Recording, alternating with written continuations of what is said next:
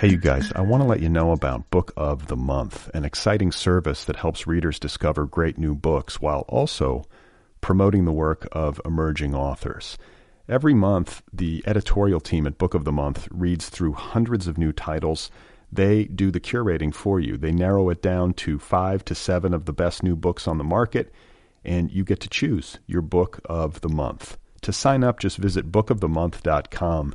And for a limited time, you can get your first book for just nine ninety-nine by using the offer code CHIRP, C H I R P. I should add that Book of the Month recently launched curated audiobooks in addition to hardcovers, so members have options. You can choose one or the other, either the hardcover edition or the audiobook.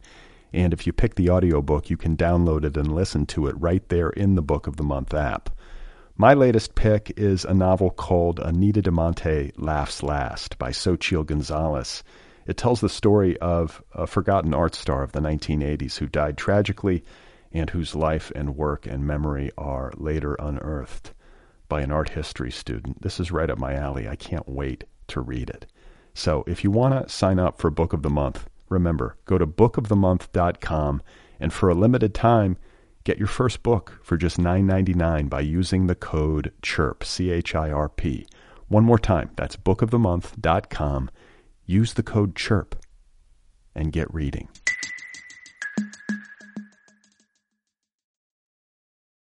Hey, you guys, this episode of Other People is brought to you by Audible. You want to go get a free audiobook download? Just go to audibletrial.com slash other people. That's audibletrial.com slash other people. You go there and you sign up for a free forty-five day trial and you get yourself an audiobook download, a freebie, one on the house, compliments of the podcast. Uh, these are audiobooks. You know what those are, right? They're books that you listen to. They'll make you smarter. Just go to audibletrial.com. dot com slash other people, and uh, that's all you got to do. Okay, do that. It'll be good for you. These are books. You can listen to them. Go and get one. Oh my God! You are not alone. You have found other people. You and I have a friend in common. Every stupid thing that a writer could do, I've done. I think it's really beautiful. Jesus, dude, what a struggle, you know? It was incredible, you know, it was like your head exploded seeing what was really there. And now here's your host, Brad Listy. Just one person at just one time. Right. Okay, right. Everybody, here we go again. This is it. This is Other People. This is me trying to get something across to you. This is not, to the best of my knowledge, something that Jonathan Franzen listens to while bird watching. Thanks for tuning in. I'm Brad Listy here in Los Angeles. It's good to be with you. My guest today is Nina McConigley. Her debut story collection, Cowboys and East Indians, is available now from Five Chapters Books. I'm going to be talking with Nina in just a moment, so please get ready for that. Do some light stretching, whatever it is you need to do to prepare. Otherwise, uh, I hope you had a nice Valentine's Day, which is to say, I hope you didn't play, you know, pay any attention to it. I hope you didn't realize that it happened. I hope you ignored it entirely and uh, refuse to participate because the whole thing is so obscenely fucking stupid that it makes me want to puke. That's how I feel about Valentine's Day and all holidays. I hate them all. That's how I feel. Thank you. You know, I, I don't mean to sound overly uh, dark and pessimistic here. I'm married. I have a child. I have a good family. I'm very lucky. Uh, you know, in all the most important ways. There's a lot of love in my life. Uh, I like love. I would even go so far uh, as to say that I love love. I appreciate love. Love is nice. Love is uh, friendly. And, you know, I had a nice Valentine's Day. Uh, I, I gave my wife some roses. I gave my daughter some tulips. I, you know, I will play along. I'm not above it. I'll play along. I'll try. Uh, but for the most part, it was a relatively uneventful day. Uh, I think what I'm resentful of is uh, I am resentful of the uh, notion that I'm somehow supposed to make a spectacularly grand romantic gesture on this day, and uh, if I fail to do it, I'm somehow a failure of a human being. It feels like a scam to me. And of course, the you know persistent subtext is buy something, consume, be a consumer, perform, make a purchase. Go to an expensive dinner, whatever the case may be. It's annoying. Not to mention it's cruel to people who don't have a relationship or don't have a lot of love in their particular life situation at the present time. Uh, I remember being single on Valentine's Day back in the day. And, you know, it's not that big of a deal. But it does make you feel kind of shitty, right? You get a little bitter. It's kind of a quiet day. You're a little moody. You don't feel like doing anything in public. After the sun goes down especially. You just want it to be over with. Because it's annoying, and uh, it's a reminder that you haven't gotten laid in two years.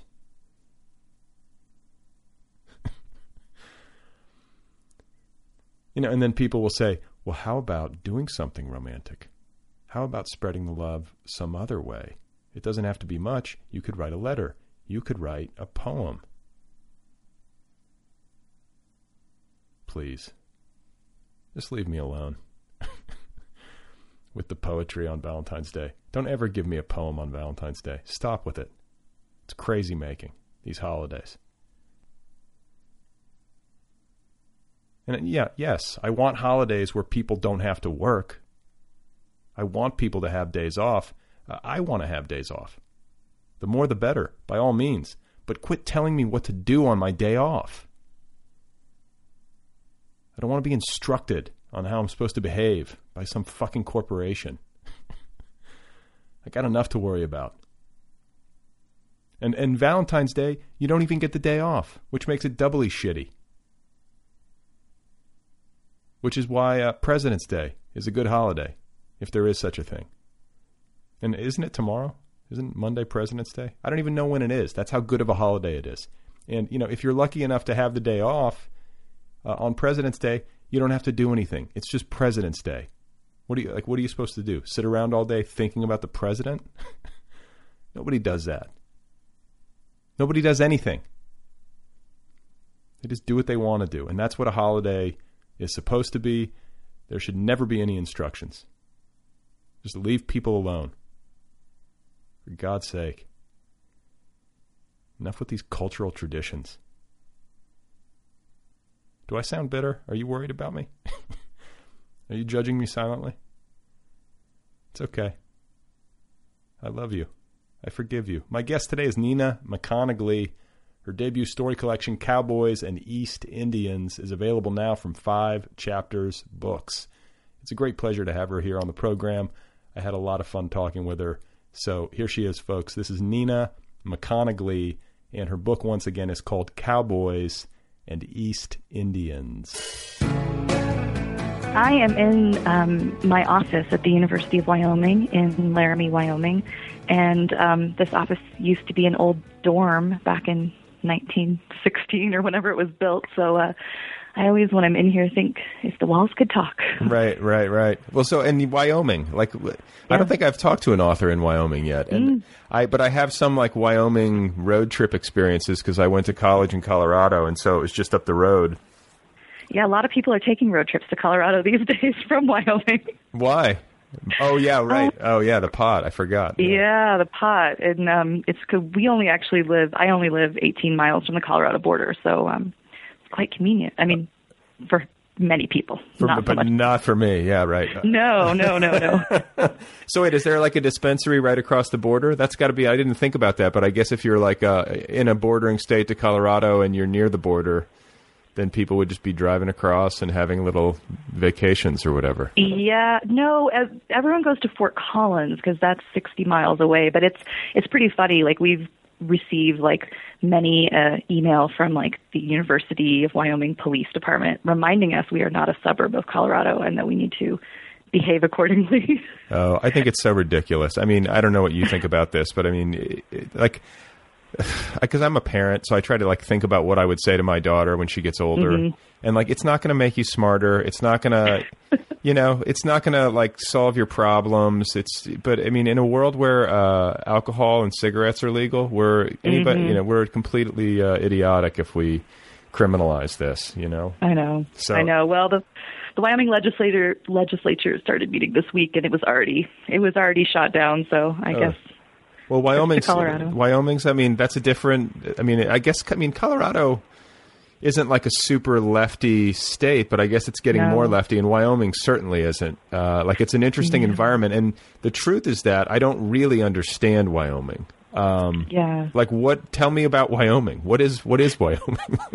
Oh, where to begin? Um, yeah, it's a weird state. I mean, I've grown up here my whole life, so um, we moved here when I was ten months old, um, and I still don't know that I have a sense of what Wyoming is. I mean, it's I guess it's a lot of the stereotypes of like cowboy-y and western-y and.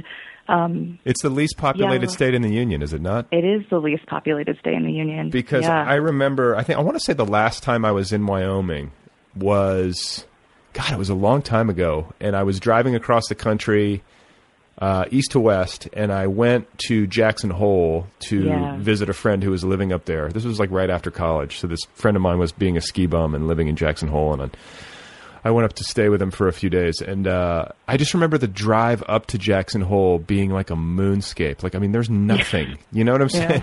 Like, yeah. that's that's what I think of it. I mean, it's just these wide open spaces, and, and if you really want to be alone and you want to be out in the middle of nature, and, and also, like, harsh nature. Like, Wyoming right. is Wyoming has some pretty um, harsh nature. I mean, it's the cold and the wind and the lightning. Mm-hmm. And uh, I don't know if you've ever read, um, God, what is her name?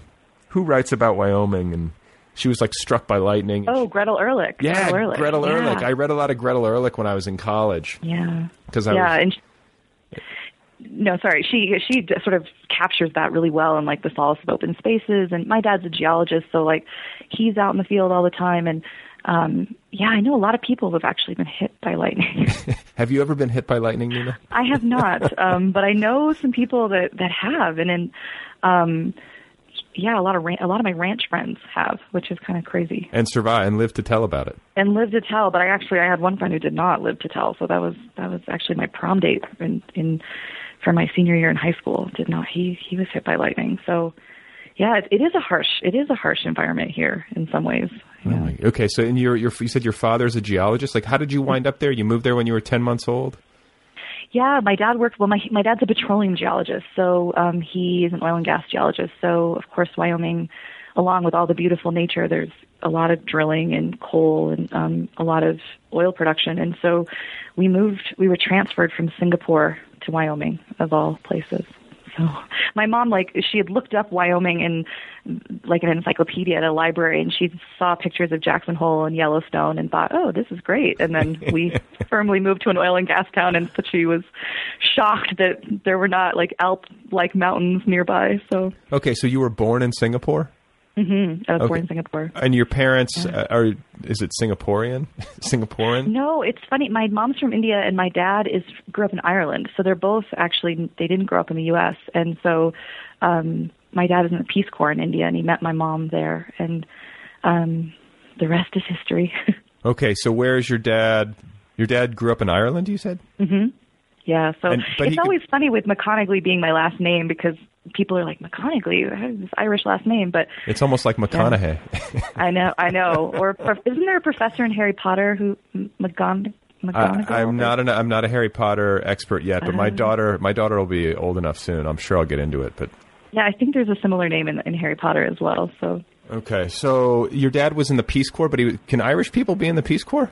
No, so he had become an American. He had gone to college in the U S, and he had um, and he had become an American citizen probably not that much before he was in the Peace Corps, and it was in the sixties, and, and Peace Corps is not even in India anymore. But he, um, yeah, he he uh, he joined. He He joined. He he was a committed new American citizen. I so. was going to say he wanted to serve. That's I think that's cool. And I, I who did I just talk to? I talked to somebody who tried to be in the Peace Corps.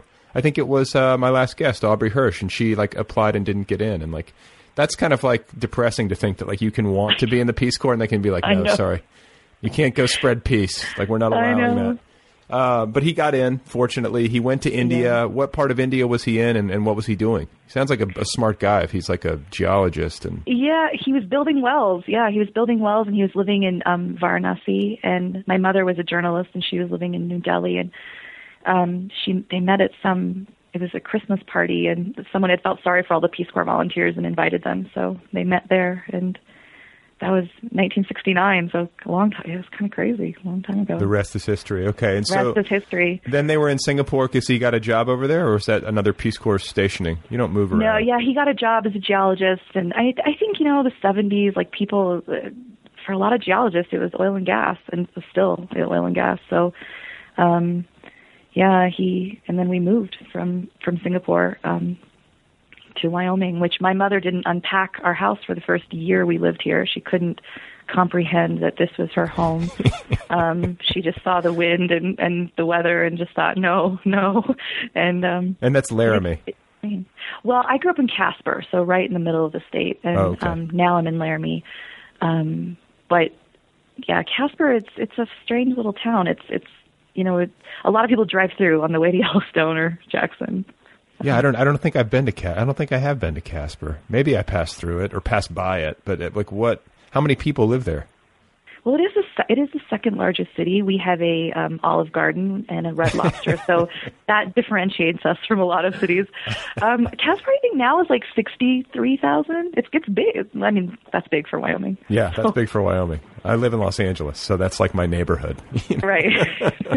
And I can't wrap my head around Los Angeles, so no, I can't either. It's it's completely the opposite. But um, okay, so you grew up in Casper, and um, you know you're from this like uh, you know biracial uh, coupling mm-hmm. marriage. So yeah. What was it like? I can't imagine there were a lot of biracial kids growing up in Casper, Wyoming. No, there there there were not, and. Um, My sister and I, pretty much growing up, were the only brown kids in our in our schools, um, all through elementary school. Um, in my, I think in my high school graduating class, which was big, it was like four hundred some. I think there were it was me and one other Arapaho uh, Arapaho Indian Native American, and that was about it. That was it. We were. Were people? Yeah. I mean, were people cool, or was it? Was there? Were there issues or anything? Well, you know, it's it, it's complicated because I, you know, I I grew up here and I really I love Wyoming and I've chosen to come back to Wyoming. But um, yeah, certainly growing up, and I think that angst comes out a lot in my book, and it's sort of it's been interesting, like.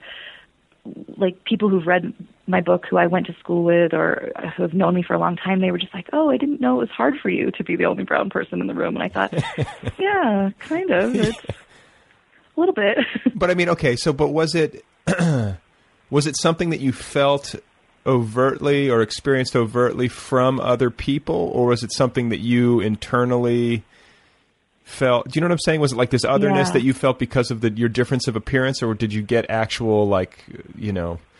Uh, I mean, actual, uh, yeah, both. I mean, it, the the little opening snippet is like a little flash fiction piece in the beginning of my book. Um, th- that that's that little story is true, which is my my cousin had just moved from India, and the two of us were on the playground, and um, these kids called us niggers, and you know, it was just. We went home, and I didn't really understand the word, but I kind of was like, I think that's a bad word. And my mom was trying to ask what we had been called because I was upset. And my cousin said, oh, we were called Snickers, like, because he thought we were, he thought, like, it was a, he thought because we were brown, like a candy bar. That was what we were being called. And um, kids like, are great. That moment, yeah, right? Like, he was just like, Snickers, it's because, you know, we're dark. It's great. He thought it was, like, the best compliment ever because he loves American chocolate. And I think... um You know, there were like a few incidents like that. And weirdly in my high school, like now I look back and I just think, oh my God. But my nickname in high school was Mino because I was the only minority in our class. And I just, I look back now and I think that was a terrible thing that people called me. But at the time, I don't know, you want to fit in and you don't say like. No, but like that, that makes sense. That makes sense to me because like I endured similar, or not similar, but like uh, I, I endured humiliations. And I think right. everybody does in adolescence to some extent that when you look back on it, you're like, I can't believe I put up with that shit. But like, you know, you just sort of like chuckle or somebody, it could be just something somebody says to you. And instead of like drawing a line or say, you know, telling them that, that that's not okay, you, you just sort of laugh it off and accept it in some sort of desperate attempt to assimilate. Or, I know. It's terrible.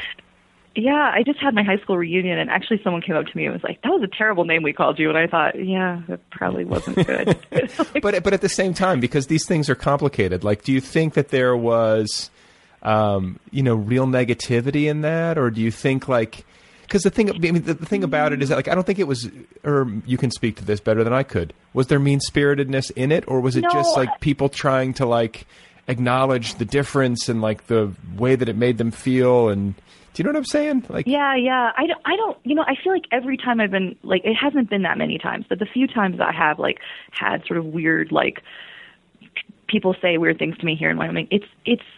I think it's just like a fear of the unfamiliar. I don't think it's particularly out of like, you know, the only time that I felt like it was mean was like post nine eleven. I had some people like tell me to go back to my own country. And again, we don't, there's so few brown people here that I guess I, I don't, we all lump together in some ways. But I mean, that I felt a little nervous. Like I remember thinking like, oh God, is this going to be what it's going to be like now?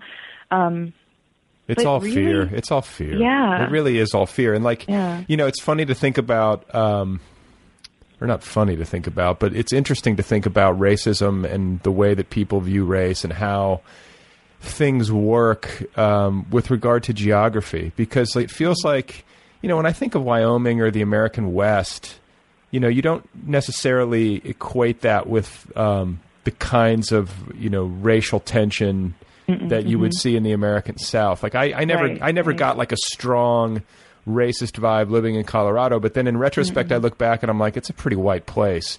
Yeah. And it's, you know, there's, it could easily, like the way that I always characterize it now looking back is that there's a lot of Texas in Colorado. Right, uh, right, there's, right. There's kind of like this, you know, and it's, and some of that's good, you know, it's kind of like fun loving mm-hmm. and people have these like big personalities and it's like, big fun and like, let's go to the mountains and let's drink beer. And I don't know, it just seems Texas-y to me, mm-hmm, but mm-hmm. I'm sure that like, if you say that there's uh, a Texas-y element, that there's also some of the, you know, darker Southern racial stuff embedded in there somewhere. Am I, yeah. does that make sense to you?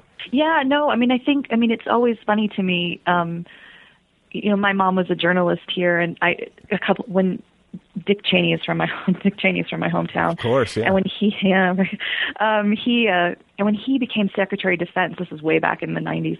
Um, he Wyoming has some like weird laws about like he gave up his congressional seat, and this crazy man moved to Wyoming, and within I guess you only have to have residency for like two weeks to run for Congress, and um, he you know he was a. his campaign manager was like the Grand Dragon of the Ku Klux Klan, and he was really crazy and had all these skinheads that were like passing out, passing out material for him. And, you know, this state did not have it. Like they did not like it at all. And I think, um, you know, I don't think of Wyoming as like a particularly racist place. It's just really white, you know, it's, right. just, it's, it's really not diverse. And, um, how do you change that? Guy, that? How do you, I mean, you know, like how, what's the, I mean, it's not like they're keeping people of color out, right? I mean, there's no, no people of color just don't want to live there. They just don't want to, I mean, I, when I moved back here, this, I only moved back in August, last August. And, um, a lot of my friends were like, how, why, like, why would you do it? Like, why move back? To why would, where, why would you, you know, because I love this, I love the geography of the state.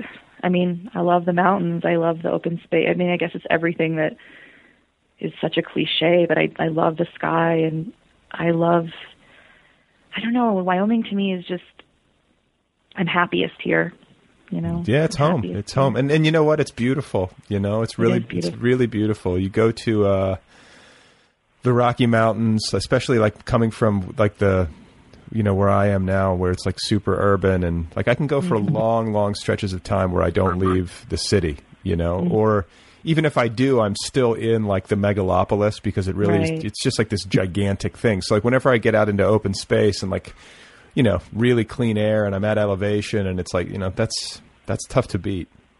It, I mean, it's just, yeah, you can, I can go, I can cross country ski before school. I can, I, I just, yeah, I love this. I love the open space. And, you know, I also think, I guess maybe I do feel like as a brown person, I should, I should come back and live here and make it, make it more diverse.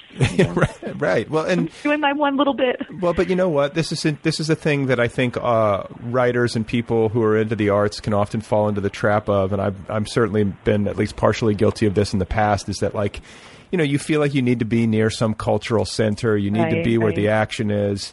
Um, and what that, ha- I mean, you think about like, uh, the glut of writers in say Brooklyn, which is like mm-hmm. what, you know, much written about and much talked about. And, um, you know, it's just an, I think it's a natural thing. People want to be near New York. They want to yeah. have, you know, they want to have entree to publishing and everything else. And there's a lot of great work being written in Brooklyn, but I mean, I think it's safe to say that it's pretty well saturated.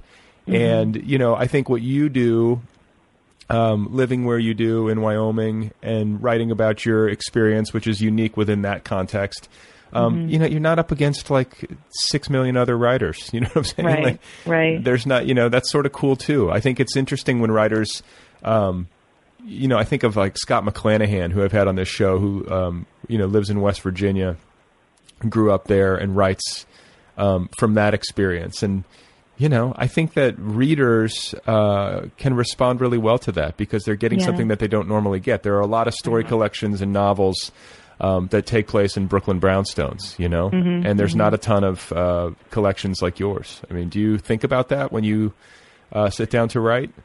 Yeah, because I, I mean, the thing I was thinking about one a lot was that there what there aren't that many narratives about rural immigrant experiences, like people like Jhumpa Lahiri and Chitra Devakaruni, who are you know two Indian writers I love, who have beautiful story collections.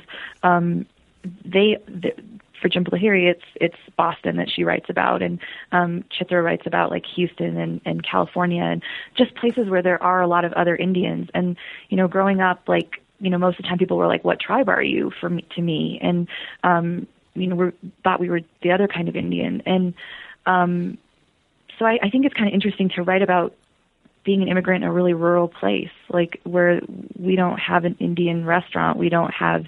There's no grocery stores. There's no other Indian, you know, there's no other Indians really. So you never met, there were, there were no other Indians that you met growing up, I guess, in Casper. I mean, on and off there would be, again, with oil and gas industry, like there would be, we probably knew, we would occasionally know one family or, you know, a family would move in and then they would move out or, um, yeah. So I knew, I guess, a few growing up, maybe like five.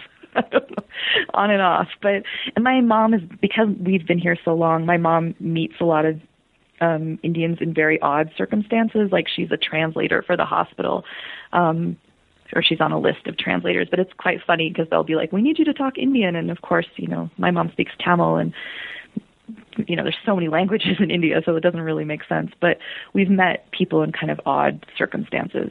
Well, and, and um, have you been back to India? I'm assuming you've gone and visited and...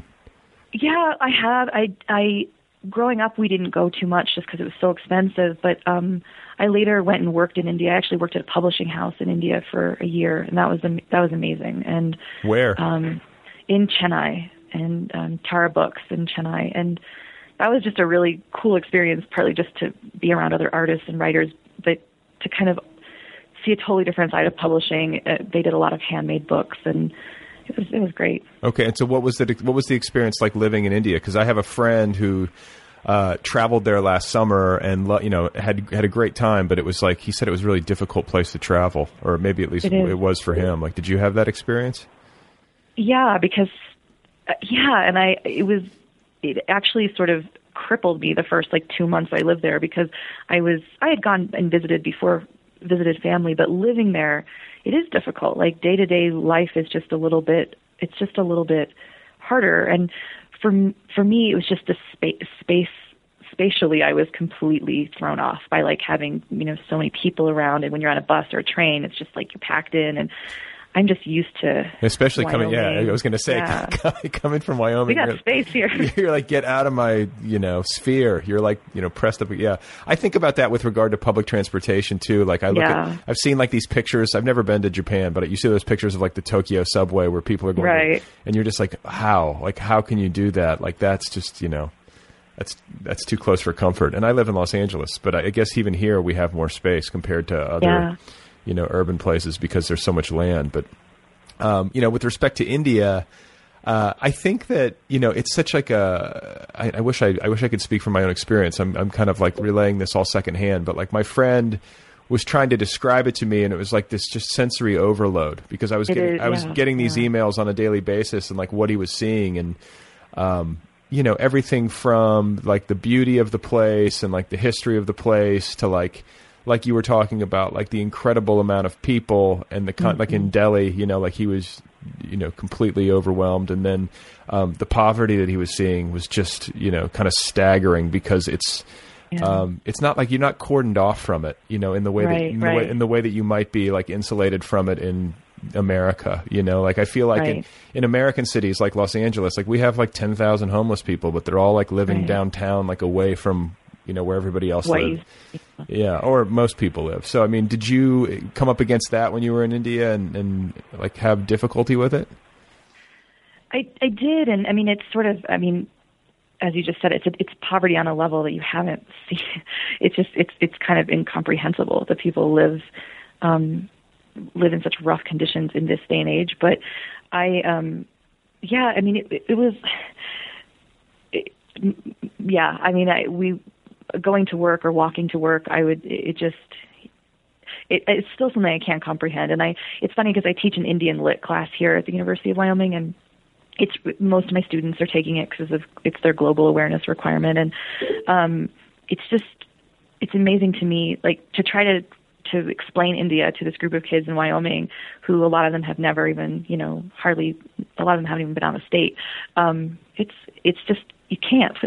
Did you, you can't. become, did you become like inured to it? Like, I mean, you lived there for a year, and like, I've always said that, Uh, if you're moving from place to place, like you can't really judge a place or make any decisions about whether or not you want to stay until you've lived there for a year. You have to act, yeah. you have to give yourself time to acclimate. So, you know, it's obviously a big culture shock from Wyoming to India. Uh, mm-hmm. Did you find yourself eventually, you know, did it, did, did it normalize to see this on a daily basis? It, yeah, I mean, it, it did. I certainly felt very, um, at the end of At the end of the time, my time there, I mean, I was actually really proud of myself in terms of like, oh, I can take a you know a bus and not really be bothered if you know six people are crammed in the seat. Um, if like, there's an old man sitting in my lap, it's fine. Yeah, right, exactly. I was on a train once when someone handed me their baby, and I like held their baby for like three hours, and I thought, oh, okay. And wow. um, it was just yeah. So I think I definitely, and when I came back to Wyoming after. After India, I wait, was wait, wait, wait, wait, wait, wait. I want to, st- I want to, I want to stop you for a second. Someone handed you their baby for three hours. Yes, on the train. For real? I probably should have. I, yes, yes. It was a trip to Pondicherry, and they just, I, they got on, and I, I couldn't can tell the exact family configuration, and just put her baby in my lap. She's, I thought I was holding it for a second, and then she just didn't. Is didn't, that is that normal? Is that something that happens in Indian culture? I don't know. I don't know, but I was like, oh, okay. okay. It was a very well-behaved child. It was it sat and sat and. I changed its diaper. It was fine. Right, I fed it. Oh, no, it was it was crazy, but yeah. But when I came back to Wyoming, I think that's when I noticed. I'm like, wow, people aren't out on the street and you know talking, and it just seemed very quiet. Our neighborhood seemed very seemed very bland in comparison, because outside of where we lived, it was like you know. people walking by every five seconds. Like it was just, it was, it was really lively. Okay. Did you find, uh, did you find that in retrospect, the people in India, despite all of the difficulties and, you know, uh, poverty and the closeness and like, you know, the, you know, just the challenges that life there can present. Did mm-hmm. you find that people in India, generally speaking, seemed happier than people? Yes. They did. Yes. For, than American yeah. people. So you come back and yeah. it's like for all of our, you know, uh, financial advantages or whatnot, the infrastructural advantages, people in America seem less happy? To, to me, yes. And also just obsessed with time and kind of, I mean, one of the things I loved about India is that we would have power outages all the time. So like internet would, I mean, even working in a publishing house, our internet would go out, things would happen. And it was kind of like what to do. You can't really do anything. And I came back here and it's just like everyone's, I don't know. I feel like I'm. I feel like if the internet went, if the internet goes out in America, it's the worst thing that could happen. I know, right? and, and I mean, even myself now, I would be freaked. But it's just, it's just. I feel like people just the pace just seemed slower. Everything seemed. It just was. It was such a better, a better thing. So I'm kind of. I don't know. I, I. I, there are ways I'm, I'm I mean, I I want to live in Wyoming, but I wish if I could have my ideal situation, it would be I live in Wyoming for, you know. six months of the year, seven months of the year, and then live in India the rest of the time. But that's interesting. And, you know, it's interesting because you go abroad and you have these, you know, you see how other people do it, you know, and mm-hmm. it just reminds you that like there are different ways to uh, skin the cat, you know, like life is right. not like life is not just one way. I mean, I think there are certain aspects to uh, existence that are fundamental to us all, but like there are, there are different approaches and it's, it's, d- difficult to go on one of these trips or to have one of these experiences and then to come home and to try to find a way to like permanently integrate it. I don't fi- I don't I fi- I've never been able to do it, I, you know? I, I don't uh, me either. Yeah, it's a shame. Me either. And I just, you know, but it's also in some ways um, it's like both simul- it's like both depressing and encouraging to imagine that um, you know, that America, for all of its advantages, you know, quote unquote advantages, um, doesn't produce a happier culture than, um, you know, countries or societies where, mm-hmm. um, you know, poverty can be really intense and the standard of living is a lot lower. Like it just, it, it depresses me because it's like, oh God, I live here and, you know, like it's not as happy yeah. as it could be, but then it encourages me because it makes me think, you know, maybe we should rethink this. Maybe like, you know, the American dream and having all of this money and what everyone else seems to be chasing, um, you know, maybe that's that's fool's gold and maybe we could rethink what actually makes us happy and we could rejigger how we uh, build our societies. Like, I don't mean to... You no, know. no, I know, because I mean, the, one of the things that I loved is because I worked at a publishing house, like I, this was like just post after my M F A. So I was like having that like M F, you know, I just graduated. What do I do? Um, I was having a lot of book anxiety, and um, to go and work at a publishing house where most of the artists and writers that worked for, worked for us didn't, they were doing their art for the sake of art. Like they're, you know, they so, there was just no, there was no personality. There, it was just so much pure, uh, you know, it was like a lot less personality was going on, and it, and it's a lot less like showboating and kind of um, that kind of stuff. And I just, I really liked it. Kind of rem- reminded me, like, oh right, this is why we do our art or we do our work. Like we, why do we do it? You know, yeah, right. Like no, you do it, yeah, and not necessarily get published, and it's just, I don't know, just like, for the joy of it, right? And and, and I met the people that I met there were were I don't know, it was just like the best. It was probably the best place I could have gone post M F A because it was just reminded me like, don't be crazy about it. Just do your work.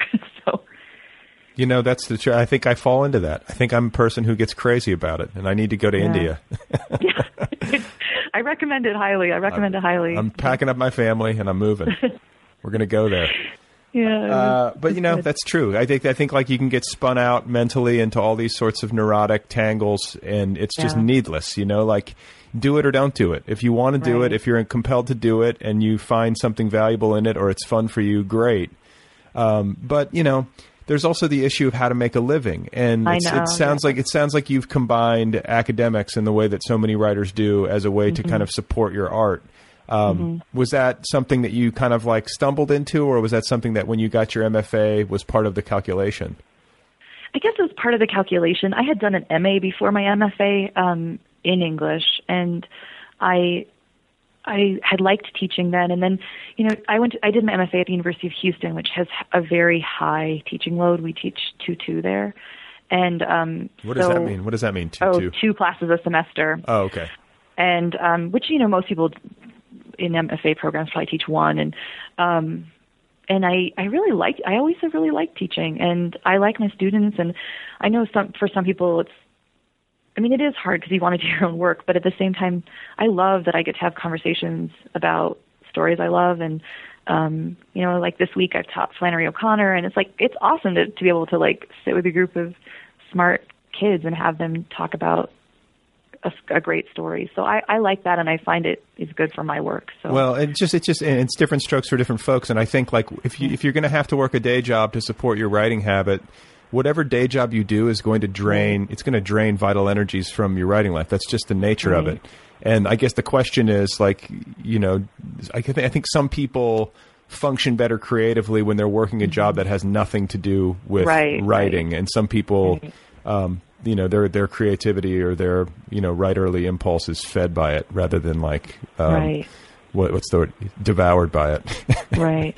Well, it's interesting because I don't teach creative writing at all, which is like, I think maybe I would feel different. Maybe I would feel more drained if I was teaching creative writing. Like I, that's a good I point. Straight up, yeah, I straight up teach lit. So like for me, it's like, well, that's, um, it's more just like reading and talking. so yeah, right, right. I don't know. I don't know what it would be like to, you know, yeah, I don't know if I was having to critique a bunch of, I, maybe I, I would feel differently if I was, I think if I was teaching creative writing. Well, I taught, I taught creative writing and I taught English comp and, um, I loved teaching, but the grading Yeah, the grades. I think I think most teachers are like that. It's great to be it's great to be in the classroom. It's great to be talking with your students. It's great to have that back and forth. And the then you, and you take home like four hundred pages of like you yeah. know shitty writing that you have to like correct comma splices in or whatever. And it's just I, like yeah. oh my god. But um, that's you know not every job is going to be uh, all fun and games, I guess. No, but they they're turning in a they're turning a paper in tomorrow my one of my classes, and I just thought. Oh. The jig is up. This is, it's gonna. My weekend is ruined. But right. It's like, but I don't. I, I mean, yeah. I but for the most part, I do like the balance, and I like the. I like having the summers off. So. Yeah, yeah, yeah. No, I mean, I mean, as far as professions go that are, uh, you know, have like a nice symbiosis with write, the writing life. It's hard to say that there's one better than, um, you know, a college professor. Uh, you I, know, I don't think yeah. I. I can't think of one. I'm sure there might be a few others, but that seems like the, the natural course. So. Um, You got, you said you got your M A in English and then you got your M F A in creative writing. Uh, I'm curious to know when you started thinking of yourself um, as a writer. Like I'm imagining that you sort of inherited yeah. the bug from your mom who worked as a journalist. And then, um, you know, where do you trace it back to? Uh, you know, were you an early, you know, early on person who knew that they were going to write from the get-go, or did you uh, bloom later no, on? I... Well, I always wrote as, I mean, I guess probably everyone does that, that who's a writer, like, wrote a lot as a kid, and I, like, would enter young authors and silly stuff like that. Um, but I never wanted to be a writer. I always wanted to be, like, a archaeologist or something exciting like that. Um, like Indiana and, Jones? Yeah, right. That's basically it, yeah. And and then I was in co- when I was in college, like, I always liked English, so I was an English major, but I, I oh, boy, I also took a lot of other I was like, I'm going to be an anthropologist. I'm going to be a religion major. I mean, I just was all over the place. But but, but I wasn't writing that seriously then. I feel so like I, I feel like anthropology and religion and philosophy are all good courses of study for somebody who winds up as a writer. And might yeah, be, I think so too, right? Might yeah. be even better than like an explicitly writerly approach because it gives you kind of a broader base of education or something. I don't know. Yeah, yeah. No, I I. I I think so. And like, I, I had, I was really into ornithology back in those days. And I, um, I had banded birds for the Fish and Wildlife for a summer up in Jackson. And I really wanted to be an ornithologist very, very much so, but I really was not good enough in the sciences. And, and then I started realizing like the things I liked about birds were like, I liked Terry Tempest Williams writing about birds. I like, I liked more like literature about birds. Right. Than I actually maybe liked, you know, studying chemistry. So, Um, and so when you say you were banding birds, does that mean you were like capturing them in nets and mm-hmm. then putting little rings on their legs? Yes. Okay. Yeah, the mist nets. And they like, they were all perching birds. So they would immediately, of course, try to perch on these nets and get tangled. And yeah, one I ran a, a maps. They're called map stations. I ran one of those. Oh, cool. Yeah. Like one of the most, uh, like I have a very, um, what's a very clear memory as a kid. I went to this nature camp when I was like six mm. or seven years old, and um, they put up one of those bird nets in the forest uh, in Wisconsin, and we we camped out overnight and like you know made s'mores or whatever, and then uh-huh. uh, the next morning we hiked out into the woods and looked at the birds in the net, and there were like you know two or three birds that had gotten caught, and uh, they asked us to guess the weight of the bird. And oh. I got closest, and so they let me hold the bird and release it. Mm. And uh, that, like, I, I've never forgotten that. I thought that was the, I mean, as a kid, you can imagine, amazing. Like, A, I won the contest, and then B, I, like, I got to hold the bird. What kind of bird was it? Do you remember? Oh, God, I want to say it was like a thrush or, yeah. know, I forget. It was something, and you know, but it was like I got to hold it, and then I let it go, and it flew out, and, you know, it was a, mm. a magical childhood experience. Yeah. Yeah, it, it is magical. And like there's, and sometimes we'd catch birds that had already been banded, and they had been banded in like South America. And, you know, these are tiny birds. You just think, wow. No way. Migrated a long way, little, little bird.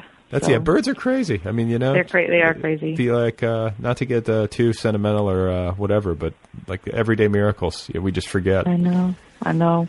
I feel like I experienced that more here in Wyoming, so it's good. No, that is good. And I think like I think that it is um, part of, you know, or I know, a, a strong component of human sickness is often being completely out of touch with nature, you know, like yeah. and having no interface with that whatsoever. And that's not to say that you, you can't have some interface with it if you live in a city. You can. You just have to maybe yeah. work at it a little bit harder or right. like – you know, notice the bird perched on right. the edge of the dumpster or whatever. You know, as yeah, a, as no, a, I, but it's a big thing. I mean, do you do you find yourself? Uh, it sounds like with you know, you said you cross country ski before work and stuff. So that's a big part of your life, as as it is for most people who live in the Rocky Mountain West. You know, like people get outside and do stuff. Yeah, out there. and you're and absolutely. And I think like I mean, and I'm not even like the most outdoorsy person. Like I feel like you know, of course, living in Wyoming, there's some hardcore outdoor people. Um, I always say I'm a more poetic outdoorsman, but um, I, but I, yeah, I love, I mean, within like five minutes I can be on the prairie and just like with nothing around. And I just, I love that. And, um, yeah, and it really feeds my writing, it feeds my writing life. And it, it's interesting because all my friends who like live in Brooklyn or, um, who live in bigger places, so many of them really want to do writing residencies in Wyoming. Like they're so popular, like U Cross and Gentel and, um, Brush Creek Ranch. There's a there's a couple of, of writing residencies, and almost everyone I know who has written in Wyoming always says like, "Oh, I, I wish I could come back and write there." It's just it's a really good place to, to work. I think too that I think it's the nature. I think that's well, it's the nature, it. and you have some fresh air, and you have some space, and you yeah. know everything slows down considerably. Like I noticed that. Um, you know, in, in going in both directions. Like I, I remember moving from Colorado to Los Angeles, and Uh, immediately being struck by the speed of life around me. Mm-hmm, and mm-hmm. what's interesting is that you sort of acclimate to that, which I think is why I yeah. asked you about whether or not you normalized in India, because that's like another, you know, that's another huge thing to adjust to in all of its various ways. And what's in, you know, I feel like people, y- you normalize eventually. And nowadays, yeah. like Los Angeles, the pace of it, like driving on a five lane freeway and bumper to bumper traffic at seventy-five miles an hour is totally normal to me. Totally normal. I know. When I first went to Houston for grad school, like the first, I was like, I'm never going to drive on a free. I was like, I'm never going to drive on a freeway. Of course, like it's Houston, you have to get on a freeway. But um, I tried for the first like month. I was like, it's too fast. I'll be scared. Like I just, I was terrified to to drive. But um, but eventually, like, by, you know, within a few months, I was like feeling pretty badass. As I did you ever drive? Did you ever drive in India? That would be pretty badass. Did you ever- uh, hey, no. That would be a no. Um, yeah, yeah. That would be badass. No, I, I no, no. Yeah, I just remember my friend was like in the back of those taxi cabs in Delhi or whatever you call mm-hmm. them, you know, and he was like just taking video with his phone and sending me the video. Mm-hmm. And yeah. I was like, holy, there's just no rules. You know? No, there's no rules. There's like, yeah, no. Never. Well, I think it was a wise decision, just for what it's worth, that you that you opted for public transportation. I totally did, and um, but yeah, no, I mean to go back to your other question, like I, I don't think I ever like I just I had written a little bit, and you know after college I got a job. I don't I can't explain why, but I got a job at, at Prudential Insurance for a year, and I was it was like it's actually the most money I've ever made in my adult life. I've never never never surpassed never, it. Uh, with, yeah, which is sad. It was because it was only a year outside, outside of college. But I took a night writing class at like um, like a like a community night writing class, and I think that was when I started to realize like, oh, you really like writing and this not is your insurance. Thing. This is your yeah. You, yeah, don't like, you so, didn't you weren't born to insure. Yeah, but I hadn't taken like one creative writing class as an undergrad. I hadn't really like, I just wasn't on that in that mode. So I, I but when I started doing it, taking this night class, I, I really liked it, and I thought, okay. And yeah. was this was this post India or pre India? I'm trying this to. This get... pre India, yeah. This was like after my undergrad, and okay. um, and I was living in Minnesota. I went to college in Minnesota, so um. Where in Minnesota? Saint Olaf College. Oh yeah, I want to say my wife is from Minnesota. I want to say that she was almost going to go there, and then the Saint Olaf. Yeah, but then she wanted to get out of Minnesota. But yeah. um, so uh, when you went to India, were you writing? Like, when did you start to actually sit down to write fiction and start to do it regularly? So from that class, I was writing a lot, and then um, and then I did um, an M A here at the University of Wyoming. They didn't have an M F A, and I and I started taking some writing classes. Um, I took some writing classes then, and I, I thought, oh, I, I really, no, I really for sure like this. And um, and John D'Agata was visiting Wyoming for a semester at that time, and he, um, I was in his like workshop. It was, it was actually an undergrad workshop, even though I was a grad student. Um, What's he like? And, I, re- I read About a Mountain. I liked about a oh, mountain. Oh, right. Yeah. Yeah. Um, he was amazing. He was really, um, I'm not a nonfiction writer, so I don't think I was writing very great stuff, but I remember I had a conference with him about one of my essays, and he just, when I came in, he said, where are you going to apply for an M F A? And I just thought, huh, I don't know. Like, and, um, he was really instrumental in sort of like pushing me towards um, applying for an M F A. And he did like letters of rec for me. And um, yeah, he was kind of the big catalyst to, to, to kind of make me, I guess, take it more seriously and think, um, yeah. He saw something in you. He's kind of an enigma. Yeah, I guess so. I guess so. He's he's really like he's lovely because like I tried to write him once I got in my MS when I got my when I got into Houston. I remember writing him and and I it's because of you I'm a good I'm going to be a writer, and he was just like, no, you have to remember like every good thing that happens for you in your writing from now on is because of you. And I thought, oh, okay. So he's like, don't blame me. Don't blame yeah, me. Yeah, right. Exactly. so. uh, but you said he's an enigma. Like how so? Like is he just like a like a mysterious he's just, fellow. He's mysterious. He's a mysterious fellow. He um he's he was, but he's probably one of the most supportive and like amazing teachers. Like he gave us. I had never read like lyric essays. I didn't even know what a lyric essay was till this, and this was a while ago. This was like ten years ago. Um, he was he just really intro- he kind of blew my mind with like the reading and people he introduced me to in terms of writers, their their work, and.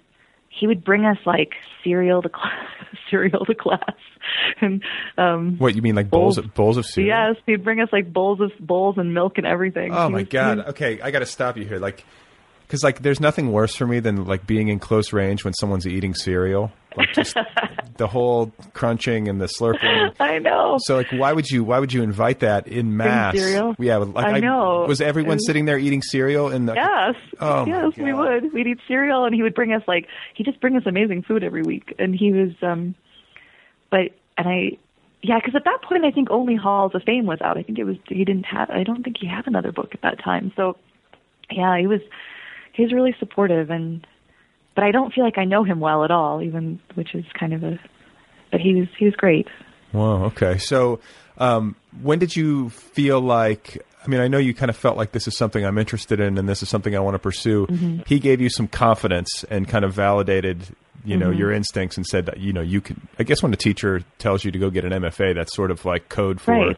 You have right. talent. But right. um, what about your publication history? Like, when did you start to oh. publish?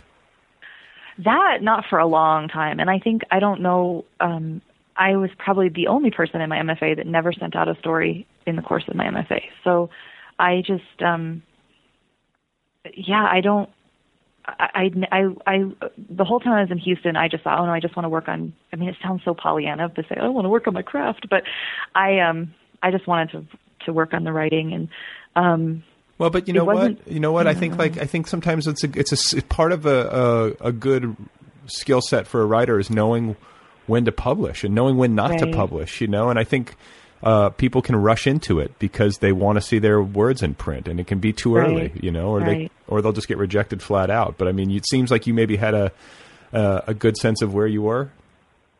Yeah, I just didn't. I yeah, I just I don't I don't know. I just didn't. I wasn't sending out, and I wasn't really thinking about it. And it wasn't until after I graduated, um, and it was actually right before I went to India. Um, I was um, I was on I was on staff at the Breadloaf Writers Conference for several years, and um, and I had had a workshop that fall with Kevin McElvoy, and he he had said to me like, "Why aren't you sending out?" And I said, "Oh, it doesn't feel ready. Doesn't feel ready." And he was like. You know, you know, I think there is the other side of the coin of like people send out too early, but he said it, he, he was like, you know, if you send out, it just says who you are as a writer right now. It's not who you're going to be for the rest of your life. So just stop worrying and send, start sending some stuff out. And so for actually from India was where I first started. Um, I, I sent a story to V Q R and they, and they took it while I was, while I was living in India. So that was kind of amazing. And that must've been nice. It was really nice. Yeah. It was, it was really nice because they pay, um, and it's an amazing magazine. But that was kind of that was my first that was my first publication. So um, the, the story was also rejected a million other places too. But um, but V Q R took it. So well, that's interesting because V Q R's got to be pretty discerning and like that tells you something about the acceptance and rejection process. Like it just takes one. And I know, right? It's obviously a very subjective uh, thing. Yeah. So, so, and it was, and it was good cause I was in India. So I was like, it was kind of like, I felt a little buffered from everything. And I thought, well, if I, you know, we didn't even have internet most of the day. So I just thought I, I was kind of, it was kind of a nice place to, like, if you're going to get rejections, to get rejections. Like, not, exactly. Be halfway around the world in India and right. with, without internet like, access. Yeah, exactly. Right, exactly. So you're like, huh, whatever. But, so did that story, that story wound up in your collection? Yeah, it was the title story of the collection. It was Cowboys and East Indians. So, okay, which is, um, a, which is a great title, by the way. Yeah, thanks. Um, yeah, so it, it, it, that happened. And then, I mean, then I will say things kind of went quick. I mean, things went quickly in terms of, like, getting an agent after that. But then, you know, then I had a whole, like, other slew of despond in, in terms of, um, I, you know, then it took forever to sell my story collection. So it was a, well, that story, was a rough road. Well, yeah, but story collections are hard. I mean, they've always been hard sells, especially, especially in recent decades. I mean, it's... You know, novels are a pain in the ass. Like sh- story collections are like twice that, if not more. Mm-hmm. So, um, yeah. you once you once you got the story published in Virginia Quarterly, did your agent, the agent that you wound up with, did he or she uh, come af- you know, come to you, or did you go to them? Well, it was again, it was this sort of funny thing where I had been on staff at Bread Loaf, so I had met my agent like. You know, as I was like helping her get her room. You know, like I, I we had met. We had met just like socially, and I really liked her, but I didn't. Um, Who is she? Um, Catherine Fawcett. She's um, so she's also Ben Percy and Laura Vandenberg's agent. Okay. And um, and Laura was was is a very good friend of mine, and so um, Laura was like, "You should talk to Catherine." I said, oh, "I don't have a book ready or anything," and she's, and um, and. Uh, yeah, I met her and I really liked her, and we sort of had kept in touch a little bit. But and she was one of those also an agent that wasn't completely freaked out by a story collection, because you know a lot of agents, a lot of people that had after V Q R who had contacted me when they knew I was working on a story collection were just like, peace out, you know. So it was. Um, Did they actually say peace out or no? Yeah, yes, no. Um, just said, well, if you have a novel, like come back to us, or you know, that was kind of. But you know, so, this is what I don't understand, because in, in like you know, we always hear about how life is speeding up and technology, and people are ingesting things in quick bursts and stuff. It seems like this, you know, the short story would be better suited in some ways to the culture that we live in now, but that hasn't really registered with publishers, or that's not really how it manifests in terms of literature. Like I don't know. I don't know either, but I mean. I will say when my story collection first was getting shopped, the rejections I got were, they were r- really lovely, but they almost all ended with, but we wish this wasn't a story collection. We'd love to see her novel. And I just thought, oh, okay, I'd love to see my novel too, but um, you and me both. Yeah, right. I know that feeling. So or do you feel like the short story is your form? Like that's where you fit most naturally, or are you thinking about long form now after publishing this collection?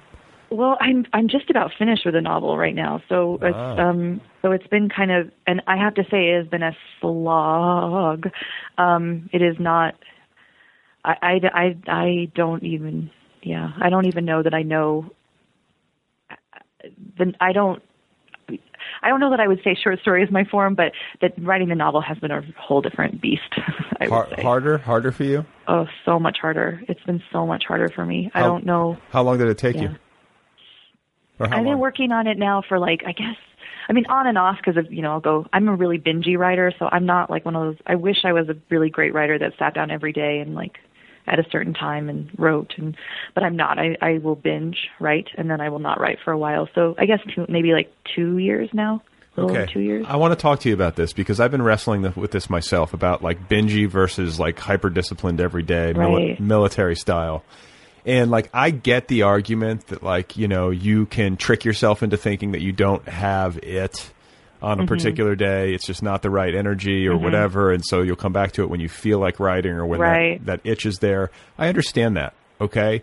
But, like, and I've also had the experience where I've gotten good work done on a day where I didn't necessarily mm-hmm. feel like sitting down and doing right, it. Right, right. But I also think that there's something to the idea that if you have, like, a good sense of your own energies, you have a good sense of mm-hmm. self and your own creative self that like, you know, you can work in bursts and that you can mm-hmm. get, you can get your best work done when you're, when you're there as long, and as long mm-hmm. as you don't have yourself on some sort of like timetable that's like really, you know, um, restricting. Like if you, I mean, if you have a deadline, that's one thing, but if you're just working on a book and, um, you know, it, it doesn't necessarily matter if it goes to your agent this mm-hmm. year or, or early next year or whatever, mm-hmm. you know, maybe it's okay to sit down and work that way. I mean, plenty of writers have done yeah. it.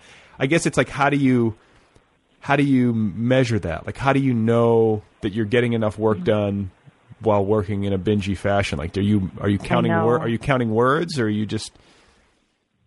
No, I mean I. Uh, no, and it's been, I, I mean, it's so funny because I actually just printed out my novel on Monday for the first time. Like, I hadn't actually put it all together. And, um, but it's funny, everyone keeps asking me, like, how many words is it? I'm like, um, I have no how, idea. How many pages, how many pages, how many pages printed out? It's close to three hundred. So I don't know, like, it's, it doesn't, I, how yeah, big, I, again, how big like, is, how big is the font? yeah.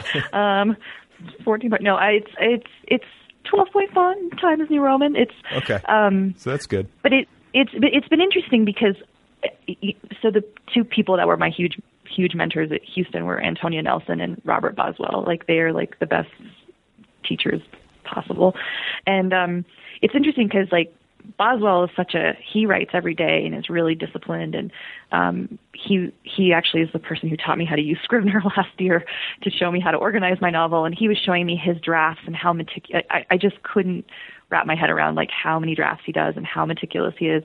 But you know, I know Toni is a much more like she's much more of a bingy writer, and she kind of writes like you know she writes. I mean, she's obviously incredibly prolific, but she. Um, She, they work so differently, and because they're married, I always just think that's so funny that they have such different writing styles. So, okay, how do you, because I have Scrivener, how do you use it? Oh my God, I, I still am confused by it, to be honest. Okay, but what what was he showing you? You just like, you, you break each, like you can create multiple files within a file, so like each, right. you just break and each chapter was, down and... Yeah, though he breaks his book down by scenes, which I was just like, what? I mean, that was why I was just blown away by like how... he organizes it because, yeah, there's like so many different drafts. And I guess in that way, Scrivener is good. I, to be honest, I've given up on Scrivener. So, um, I, it, I think it was too technical. I don't, I don't know. I got confused after like a month and I was like, I'm going to go back to Word. Well, I'm fascinated. Um, I'm, I'm, I'm kind of the same way, but I'm fascinated by writers. Like is, is, um, it's Boswell, you said? Yeah. Robert is, Boswell. Rob, is, is, is he like kind of like a more scientific mind? Well, I guess you kind of are too. Well, I don't know.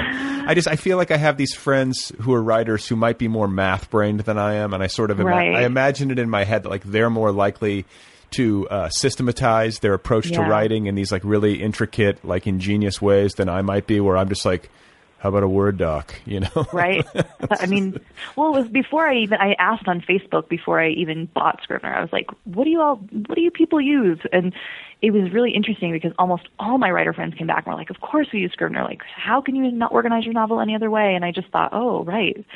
Um, but I think it was also maybe me trying to move the novel over there was also just procrastination. So I felt like I was working on my I was going to say, I might spend all, all day tomorrow moving yeah, my novel right? over to Scrivener. That sounds like a great day.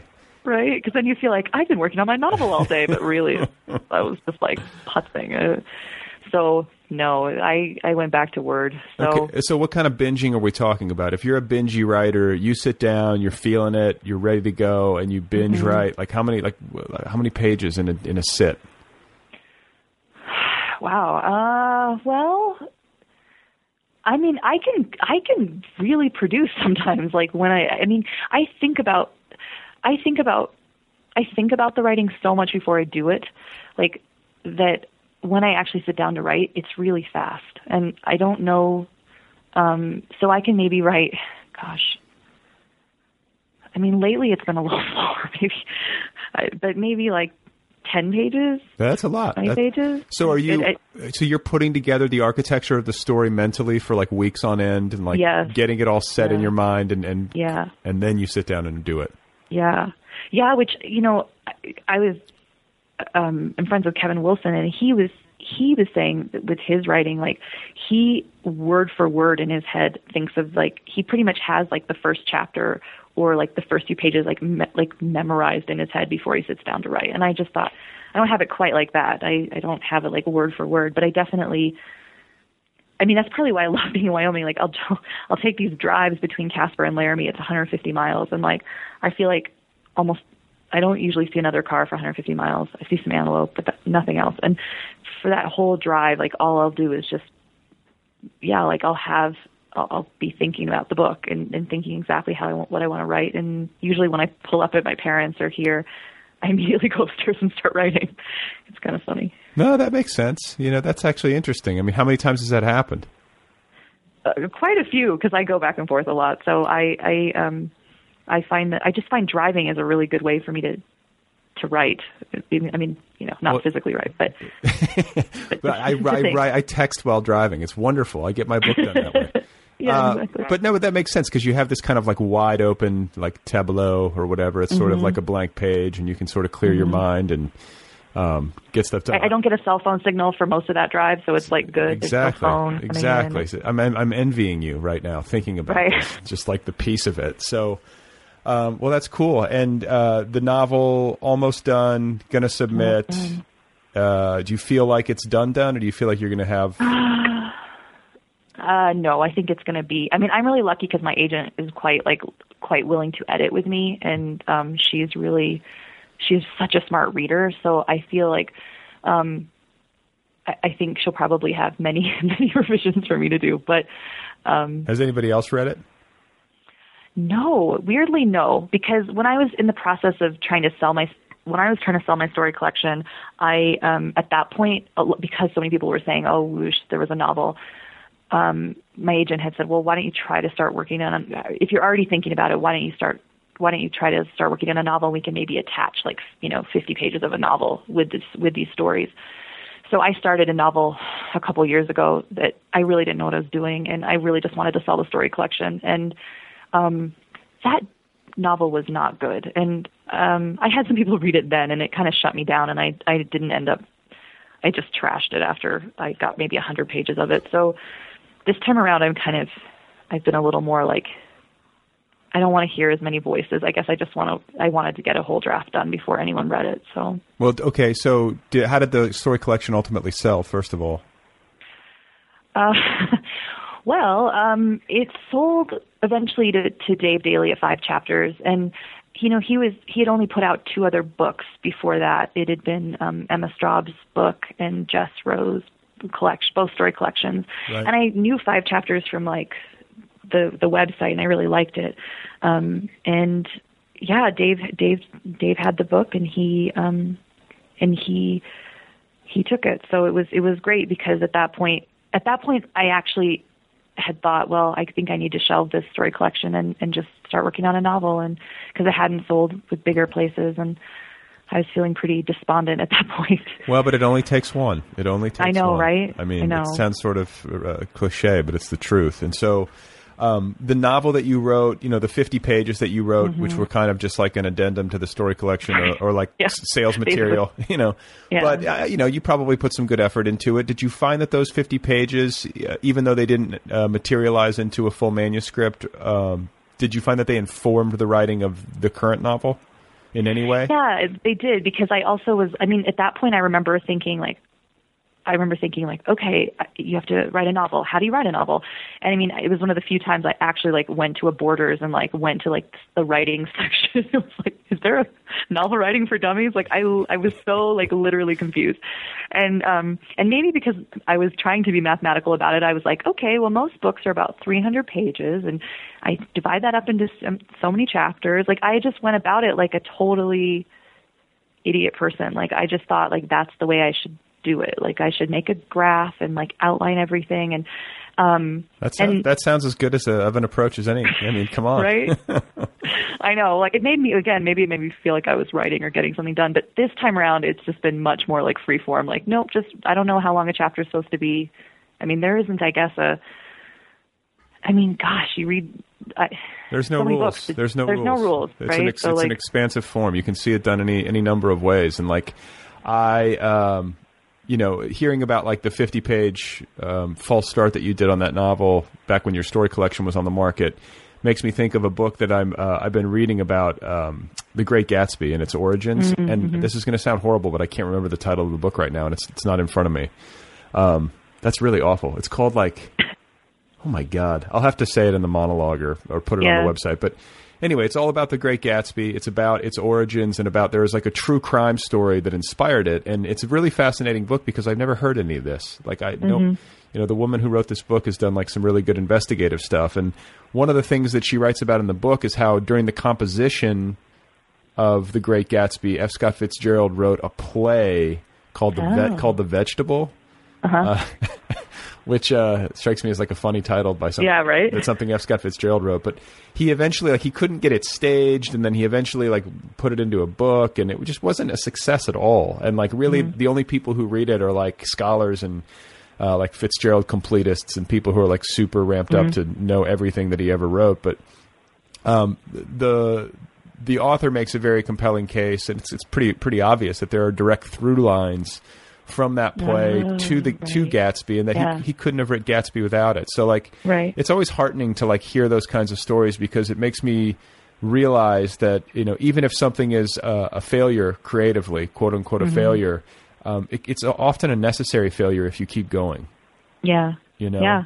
So, yeah. Anyhow. Yeah, it was, it was, it was good. I just, it made me realize also, like, I have so many friends who have said like, oh, I have an, I, you know, I have like two novels shelved in, in my desk or whatever. And I just thought, oh my God, like I, I, I couldn't imagine at that point abandoning something, because it just, you know, writing's hard. So I just thought, no, I can't abandon. But, but it was kind of a good practice. It was good practice because I felt much more like free trying to st- start the second time. So right. Well, I certainly wish you luck with it. It's been really fun talking with you. I can, oh my God, it's been awesome to talk to you. And I, uh, I congratulate you on the story collection, and hopefully this novel will be out um, on, on bookshelves before too long. I don't know about that. Um, yeah, that would be that'd be good. I just have to now start the slog that is revision. Right. Well, I wish you luck with it. Thanks for talking to me. Thank you so much, Brad. All right, you guys, there you have it. That is Nina McConigley. Go get her story collection. It's called Cowboys and East Indians, and it's out there now from Five Chapters Books. You can find Nina online at nina mcconagly dot com. She's on the Facebook, and she's also on Twitter, where her handle is at Nina Wyo. That's at Nina W Y O. Thanks to Kill Rock Stars, as usual, for all the great music. Be sure to check out kill rock stars dot com. And hey, don't forget, if you want to get that free audiobook download, go to audibletrial.com slash other people. Again, the address is audibletrial.com slash other people. Also, uh, please don't forget about the app, the free official Other People app. It's the best way to listen to this program and to keep up with new episodes. It's available now for your iPhone, iPad, iPod Touch, or Android device. Uh, you get the app. The app is free. And then you don't have to do anything. New episodes automatically upload as if by magic to the app. You can download episodes to listen to while you're offline. And best of all, you can access the show's full archives and all premium content right there in the app. So here's how it works. It's very easy. You get the free app. And then you get fifty episodes for free automatically. They'll be there waiting for you. And then uh, if you want to access the other, uh, what is it, two hundred shows, you sign up for premium. It's two dollars. That's it. Just two bucks a month. I'm trying to make this uh, a no-brainer. You sign up for premium, you support the show for two bucks, and you get access to everything. Every single episode, every conversation in full, right there on your device, whenever you want to listen, wherever you go. So please go get that free app and sign up for premium. I would greatly appreciate that. All right? And uh, I hope I didn't sound too angry about Valentine's Day. Uh, look, if you like the holidays, if that's your thing, that's okay. It's okay. I embrace uh, diversity in this life. Diversity of opinion. It's not the worst thing in the world, Valentine's Day, even if it has uh, devolved over the years into a largely uh, corporate construct that makes people feel anxious, competitive, uh, depressed, and unworthy. That's all right. That's what you like. You do you. It's a free country. Please remember that Benjamin Disraeli claimed to have read uh, Pride and Prejudice at least sixteen times, and that Proust was called, quote, the Little Marcel his entire life. That's it for now. Thanks again to Nina McConigley. Go get uh, her book, Cowboys and East Indians. Thanks to Five Chapters Books for the work that they do. Good Indie Press. And uh, thanks to you for listening. Thanks for putting up with me. I know you put up with a lot. I realize that, especially long-time listeners. Your uh, masochism is what keeps this show going. Your willingness to subject yourself to this program week after week is one of my life's greatest blessings, and uh, I heart you. I heart you. I think I just hearted.